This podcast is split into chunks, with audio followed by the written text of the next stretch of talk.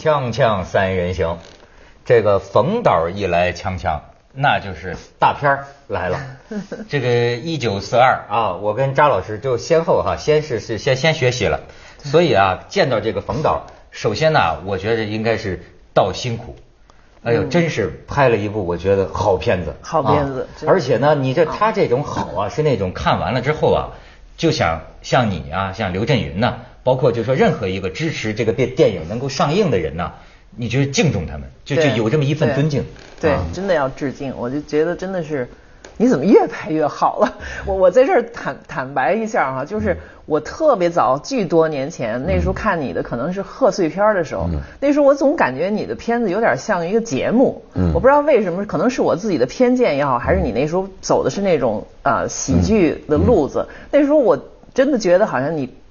不属于我爱喜欢的那种导演和片子，后来就越看越觉得好。从《非诚勿扰》我觉得哈，然后后来呃那个是《夜宴》之后了吧？啊，嗯《非诚勿扰》，然后又看那个《唐山》，唐山咱们还在这儿聊过，对，集结号。对，集结号我没看过，但是就是到到这部片子，我觉得是你最好的片子，而且就真的越拍越成熟，越拍越就是拍从喜剧片拍到正有有此一说，有人说你跟张艺谋啊，我不知道这公正不公正，说好像某种意义上走了一个相反的道路，他从正剧开始越拍越。你看到三枪啊什么的，后来越来越喜剧化了。你从喜剧娱乐开始，最后拍这种正剧，拍大片儿，哎，最后这这个片子拍的真是好。这片子是十几二十年的酝酿啊。就是，嗯，嗯，很很长时间了，就是。因为在那个你说拍那个贺岁片儿之前呢，是我我拍了好多片子都被枪毙了，对，然后我我就觉得这个，那那还是得那个你你不能什么都不干了，嗯，就拍你说的节目，这个，但是我觉得它有一个好处，就是说，它呢那个贺岁片呢给我积累了这个大量的这个观众缘儿。观众缘儿嗯观众缘儿这个观众缘儿特别重要，就是，也就是说我我到今天我可以说，所有拍的那些影片积累的成果都作用到了《温故一九四二》这个啊一九四二这个电影上，也也就是说，我们过去拍的那些东西，实际上是为了这部片子拍的。哎，嗯，他第一个就是他积攒了呃这个很大的人气，就是咱们大家经常说的是一个品牌。过去我不太觉得不不以为然这事儿，后来我发现它确实我是一品牌。你能认识到这个？这个。我我也觉得这个这个电影啊，你要叫咱们看哈，我我那天跟几个八零后还说呢，我说我觉得能叫好又叫座。但是呢，他也有人说说，哎呦，说今天过着这个腐腐败生活的人们哈，就是还能进去看这个民族苦难吗？尤其是说年轻人八零后哈。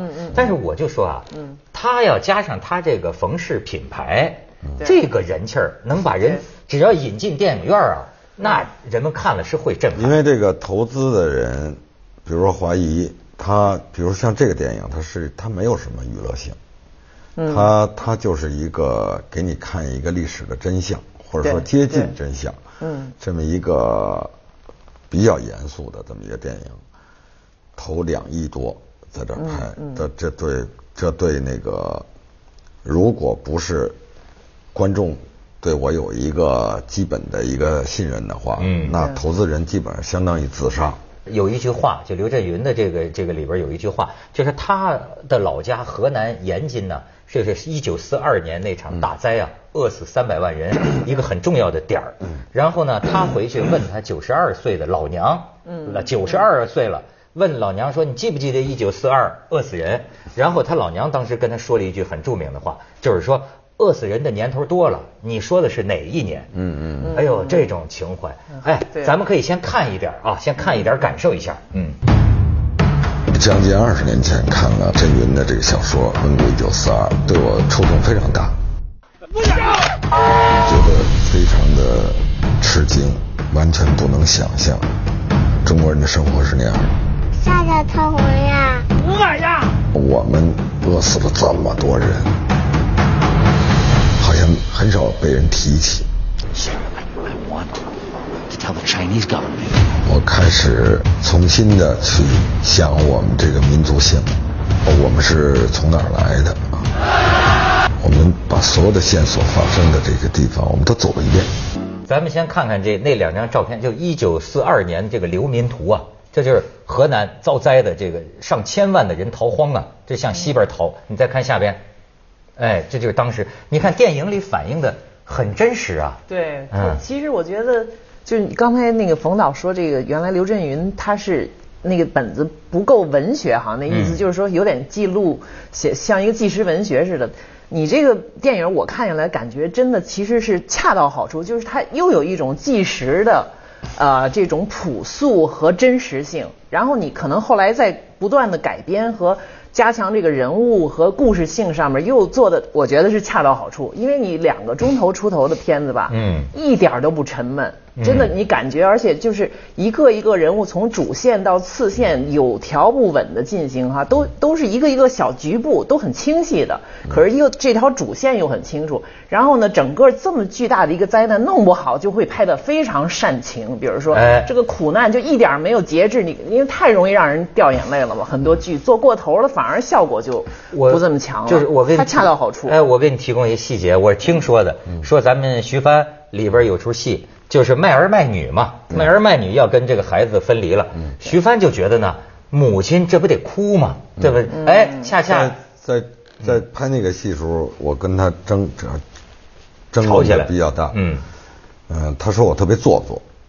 他说好像你们当导演的，好像老有一种，或者说你们有文化的这些人，嗯你们觉得煽情就低级。他说我觉得你们特别的恶心，他都给了我这种的话。嗯他说为什么呢？真实是最重要的。对他说：“你比如说，我们俩自己有孩子，你现在让我把自己卖了，和他就此分手，再也不见面了，母子。我作为一母亲，我能平静的、麻木的，我我不我不动感情。我他说你这是给谁要看电影？你是给评委们看电影，还是给观众看电影？嗯，他转不过这弯来。他说我不知道你为什么要走这条路。嗯啊，呃，我我我觉得他说的对，但但是我我我跟他说，如果放在日常生活中，就是一个正式正常的环境里头，呃，是你我同意你这个，他是撕心裂肺的，但是灾民的感情是特别粗糙的，就像那寒风里石头块里垒出长出来那荒草，嗯。他天天死人，嗯，完了他已经彻底的麻木了。我觉得人在有希望的情况下，比如我们被一个地震了，咱们仨给捂到这儿了，嗯，咱都听见那个救援的脚步声，说话都喊着咱们了，对我坚持不住了，我要死了，我会特别难过。嗯嗯嗯，但是如果我们永远我们在这儿都埋了一礼拜了，也没有任何人发现我们，没有任何人管我们，我们再往下走就是就是活受罪。那他是麻木，他能把自己卖了，换换点粮食，还能救活俩孩子，就行了。这事儿对他来说，这就是一天大的一好事儿。所以我说服了这个点儿，徐帆，我说你克制克制，你就刚把牌位给他说，老家记着是燕京，这个孩子这个风车，你爸爸给你留的念想，别丢了。嗯嗯，咱俩这棉裤，我的比你好点，咱俩换一下，就是就是这样。所以这个有时候你要放在那个对。情境里，所以我我要是在场，我就可以跟徐帆讲一个我看过真实的这个一个记录，因为有人采访这种经历过饥荒的人嘛对。他当年他是儿这个儿子啊，他当年小的时候他是险些幸存没有死，真的就是老母亲和他就在屋里啊，饿的都动不了了。对家里死了好几个，你死就烂在这儿了。对所以他这母亲就说呀：“这儿啊，你出去，你你别死在我面前。”他就走不动，这人饿的那时候走出十米，他回头看他妈在门框上趴着，你能再死远点吗？你别让我看见，别在这院里，你再死远点。这都是你像这个人在极度挣扎在死亡线的时候，那个，你看我们在那个采访的时候啊，有一个叫刘和平的一老老老太太，嗯，我们十几年前采访她，她九十多岁了，我估计现在不可能也不在世了。她就是当时的灾民，他被一个传教士最后给领养了。嗯，他每天他看到了人吃人，看到了所有的那种，看到家里要把这孩子卖了，完了那那个那个当妈的又不愿意卖，就一扁担把这孩子拍死。啊，嗯，看到了那个家里的那个亲戚什么，就是说奄奄一息，呃，大人告诉他躺在那个树底下。完了，过了一灾民，扒下他裤子，从屁股蛋子隔着一块肉。他说：“哎呦，你别割我，我还肿呢。”啊，河南话说我还行呢，我还活着呢。那个灾民说：“你不肿了，你救救我吧。”我们采访的时候听到很多这种事儿，然后这个小孩就一直在哭，家里的人都死了，剩下的一个都不认识。这刘和平老人，他小的时候，所以那传教士拿一圣经把他叫过来，说：“你把这手。”放在这圣经上，我说一句，你学一句。嗯，说主啊，擦擦我的眼睛，让我不要再流泪。嗯，他就跟着学一句，完了说，主啊，让我忘了他们。完了，这个这个老人说，我从进了这个教会就再没哭过，我也不吃肉。嗯，完了，我们问他，他就你相信有天堂吗？他说相信。那你跟我说天堂什么样？他说：“玉石铺面，黄金街，喝口凉水都不饿。” 这个对天堂的想象，这个灾民，对天堂的想象就是喝口凉水都不饿。是是是，河南死了这么多人，大概当时有三千多万人逃荒去陕西，嗯，途中有三百万人饿死了。不要说外国人不知道，中国人自己也不知道。我们剧组，我。在没有看到刘震云的小说之前，也不知道隐隐约约和三六年的黄河决口对混在一起。对，然后你问当事人刘刘刘震云采访了很多当事人，就像你刚才说那个，对，饿死人的年头多了。你说他到底是哪一年？嗯，希特勒纳粹在欧洲还是同样这个时间段，屠杀了一百多万犹太人。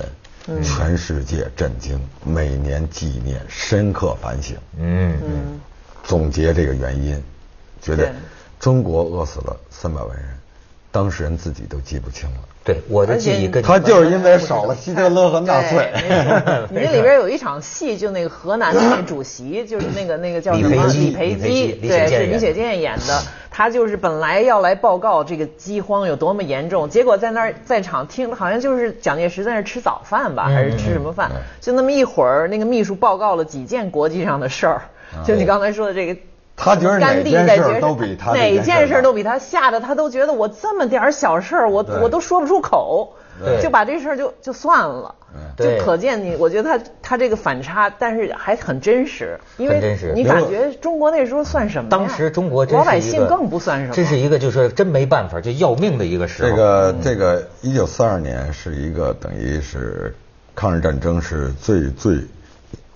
最黑暗的一年，嗯，而且恰恰是在这一年，就是你看我们电影开头这个元旦文告，对里头，这个蒋介石在说这一年的这个形势。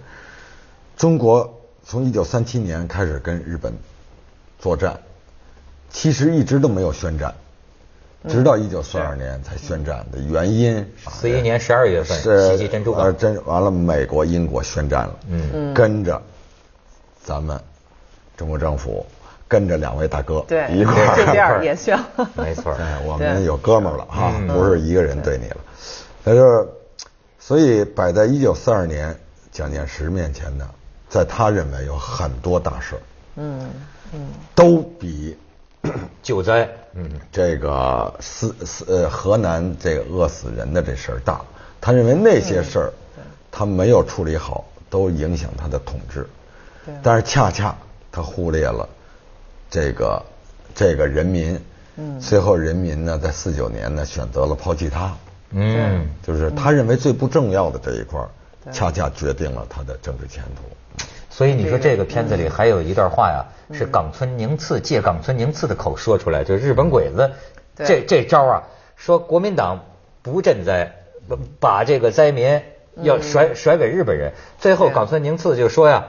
我日本人可以给他们粮食，他们就说后来旁边人说他不是中国人吗？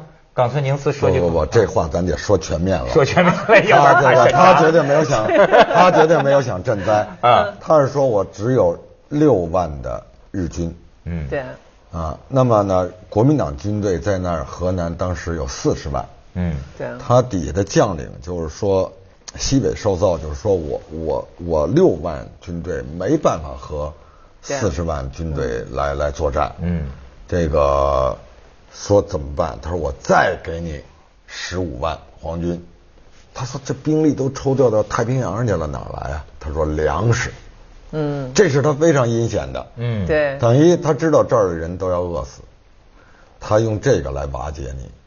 嗯，对，这个后来在人的这人这这个就相当于什么呀？就是说，说这个文涛，我呢给你一个选择，我要把你们全家都杀了，嗯要不然我给你把枪，你把他杀了。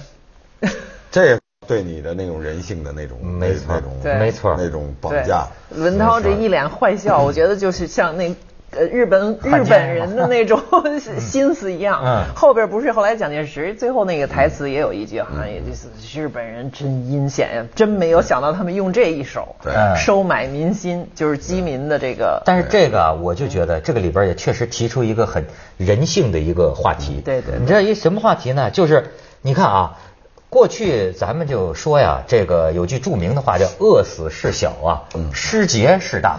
你知道吗？甚至那天我跟一个八零后的一一一女孩还争呢，她说啊，我就喜欢这气节，这个人呐，我一看见有气节的我就感动哈。就比如说文天祥，可是我就跟他说呀，我后来还在那个李敖的节目里看过，我不知道他在哪个里边野史里边查到，他说这个文天祥啊，不怕死，但是他有一样，他怕饿，就是从那个押解一路的路上啊，文天祥就一饿他不行，他受不了这饿，就是你可以，但是不能饿我，嗯对所以你就说这你，看这个张国立他们这些演员，冯远征啊，这个张默、徐帆他们演灾民的这一批人，他们每天啊，就是为了让自个儿瘦下来。嗯嗯所以从开拍前一直到我拍的这个五个月当中，他们一直每天咬着牙就是一小碗、小半碗的菜粥。但是我他饿的是哎难受。嗯。然后我有一次啊，说咱们对台词，他们呢，我们主创有个食堂，他们就尽量不下来，都在自个儿屋，因为他到这个食堂来，他闻到这些菜的香味儿，他们扛不住。但是我我那天说咱们懒得动了，说就把演员都叫下来，我们主创吃完饭把大家叫到餐厅来，嗯，那些自助餐那东西还没撤呢，说咱们对词儿，整个对词儿对半截儿，他们几个演员都跟我急了，说你太坏了，把这么饿的一群人放在那儿，很难受，说话没劲儿打气儿，所以演完这个电影，张国立有一个体会，那天他跟记者说，我觉得说的挺对的，他说他演完这个电影，他的体会是，人的尊严是从肚皮开始的。嗯，对，哎呀，这说的真是，说的真是，说到根说的真是儿上了。咱们现在再来看一段这段影片的这个宣传片。套话呀！没有吃的了，出门寻吃的，就叫套话。知道为啥套话吗？就因为你们是异教徒。我看他们搞吃的。The Lord knows what's happening here.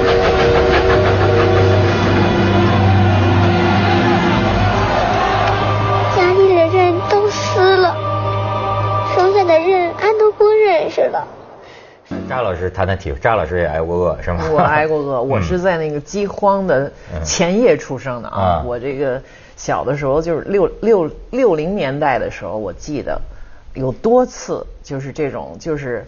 那时候都是定定定量的嘛，去为了买白薯、买豆腐，彻夜的排队。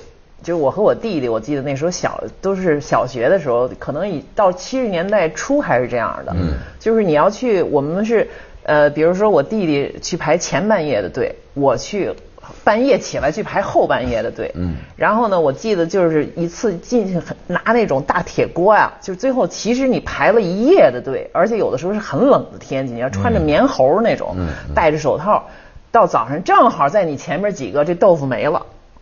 我都记得，就是为这个事儿，我小时候都哭过，就觉得哎呦那种屈辱，就是为了你要为了这几块豆腐，然后最后这豆腐还到不了手。还有就是买白薯，我到现在还记得，就是说。到最后到前面，你真人他已经排了无数个小时之后，就为了买那个白薯吧，最后人能疯就打起来。我记得那时候他就从一个窗口，比如说就往外递那个，你可以买一口的白薯，然后人就生怕就说到你这儿这白薯没有了。突然这人就平常都是街街坊邻居的事儿，一下就变成就是一群疯狗在那儿抢无数的手伸到那个窗口去，这个给我给我，你知道？真的就是说，你像你刚才讲徐帆的这个表演的那个地嗯。方，我就感觉到人在极恶的时候啊，这种是不是所谓的廉耻啊，这个人格啊，这个东西就都崩溃了吧？会。崩溃了。是吧？这个你比如说这个 Adrian Brody，他那个接这个戏，就是他妈妈看完这剧本，他妈妈说你一定要去演这个戏，因为他妈妈是匈牙利的难民，嗯，对啊对对。就在五十年代从匈牙利逃出来，去了辗转，最后去了纽约。嗯他妈妈是个摄影师，他说我就是一个灾民，你就是一个灾民的后代。哦我体会过饿，在就是匈牙利吃不上。嗯嗯嗯，所以呢，他他就是他妈说他是被四十呃四十年代而生的一个演员，他演那钢琴师，对对对他演奥斯卡影帝嘛。他他他，你看他也是，就是他母亲有这种饥饿的这种经历，所以对这个剧本他特别有感触。没错，所以咱们啊，接下来还可以聊聊。我觉得这部电影啊是个话题电影，它这个引申出来的啊东西太多了虽然各民族都有恶呀、可是为什么我觉得中华民族啊，跟饿和吃啊有特别的联系？接着下来为您播出《西安楼冠文明启示录》。吃的那个相辅相成。这是因为它人口多吗？还是别的什么？